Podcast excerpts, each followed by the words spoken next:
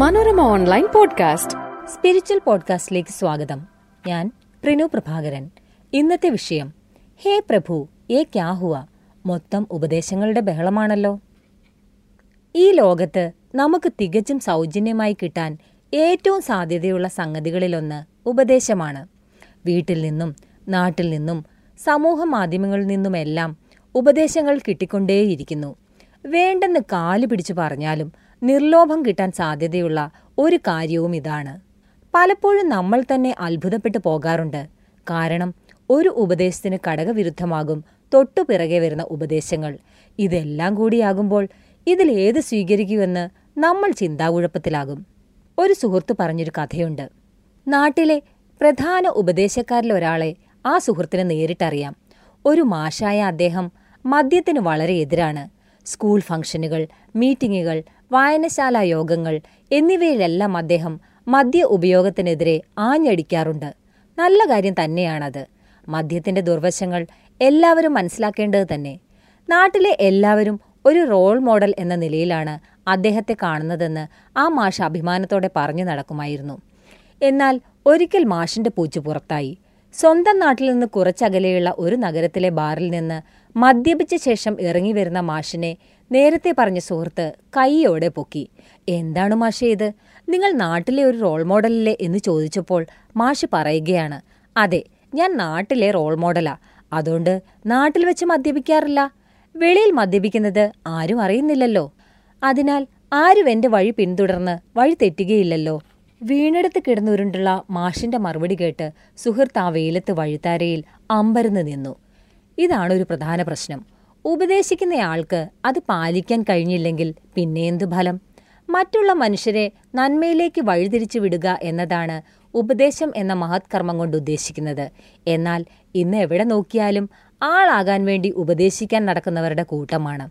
എങ്ങനെ ജീവിക്കാം, എങ്ങനെ സംസാരിക്കാൻ തുടങ്ങി വിവിധ കാര്യങ്ങളിൽ ഉപദേശം ഫ്രീയാണ്. നാർസിസം എന്നൊരു അവസ്ഥയുണ്ട്. എന്റെ തല, എന്റെ ഫുൾ ഫിഗർ എന്നൊരു തരം ഏർപ്പാടാണത്. താൻ ചിന്തിക്കുന്നതും പറയുന്നതും പ്രവർത്തിക്കുന്നതുമെല്ലാം നൂറ് ശതമാനം ശരി, ബാക്കിയുള്ളവരുടേതെല്ലാം തെറ്റ് എന്നാണ് നാർസിസ്റ്റുകളുടെ ഒരു പൊതുരീതി. പിന്നെ മറ്റു ചിലർ വെറുതെ ഉപദേശിച്ച് മര്യാദയ്ക്ക് പോകുന്നവരുടെ ഉള്ളിൽ തീ കോരിയിട്ട് അവരുടെ ജീവിതം കുളം തോണ്ടിയെടുക്കും. ചിലർക്ക് ചക്കേതാ ചുക്കേതാ എന്നുപോലും അറിയാത്ത വിഷയത്തിൽ പോലും ആധികാരികമായി ഉപദേശിക്കാനാണിഷ്ടം. നിങ്ങൾക്ക് നൂറ് ശതമാനം ഉറപ്പുള്ള കാര്യത്തിൽ മാത്രമേ മറ്റുള്ളവരെ ഉപദേശിക്കാവൂ. ഒരു സുഹൃത്തുണ്ട്. പുള്ളി കാറുകളുടെ കാര്യത്തിൽ ഒരു വിദഗ്ധനായാണ് അറിയപ്പെടുന്നത്. പുറത്തിറങ്ങുന്ന എല്ലാത്തരം കാറുകളെപ്പറ്റിയും വായിക്കാറുണ്ട്. എന്നാൽ ഒരിക്കൽ പുള്ളിയുടെ ഒരു കൂട്ടുകാരൻ ഒരു പ്രത്യേക കാറിനെപ്പറ്റി അഭിപ്രായം ചോദിച്ചു. ഈ സുഹൃത്തിന് സത്യത്തിൽ ആ കാറിനെപ്പറ്റി വലിയ ധാരണയില്ലായിരുന്നു. എന്നാൽ കാർ വിദഗ്ധൻ എന്ന തന്റെ ഇമേജ് നഷ്ടമാകുമെന്ന് കരുതി അദ്ദേഹം ആ കാറിനെപ്പറ്റി ഇല്ലാത്ത കാര്യങ്ങൾ പലതും പറഞ്ഞുകൊടുത്തു. ഇത് വിശ്വസിച്ച് ചോദിച്ചയാൾ കാർ എടുക്കുകയും ചെയ്തു. എന്നാൽ താമസിയാതെ തന്നെ കാറിന് സുഹൃത്ത് പറഞ്ഞ സവിശേഷതകളില്ലെന്ന് ഉടമ തിരിച്ചറിഞ്ഞു. അയാളിത് പറഞ്ഞുകൊണ്ട് നടക്കുകയും ചെയ്തു. ഇത് ഉപദേശകനും വിദഗ്ധനുമെന്ന സുഹൃത്തിന്റെ ഇമേജിന് മങ്ങലേൽപ്പിച്ചു. നമ്മൾ ഏതെങ്കിലും ഒരു വിഷയത്തിൽ നല്ല അവഗാഹം നേടിക്കഴിഞ്ഞാൽ ആ കാര്യം സംബന്ധിച്ച് സുഹൃത്തുക്കളോ പരിചയക്കാരോ നമ്മോട് ഉപദേശം ചോദിക്കുക സ്വാഭാവികമാണ്. ഇക്കൂട്ടത്തിൽ നമുക്കറിയാവുന്ന കാര്യങ്ങളും അറിയാത്ത കാര്യങ്ങളും ഉൾപ്പെടാം. അതിനാൽ നല്ല ഉറപ്പുള്ള കാര്യങ്ങളിലെ അഭിപ്രായം പറയാവൂ. അല്ലാത്ത പക്ഷം കുറച്ചുകൂടി തിരക്കിയിട്ട് പറഞ്ഞു തരാം എന്ന് പറഞ്ഞ് ഒഴിവാക്കുന്നതാകും അഭികാമ്യം. ഉപദേശങ്ങൾക്ക് അപാരമായ കരുത്തുണ്ട്.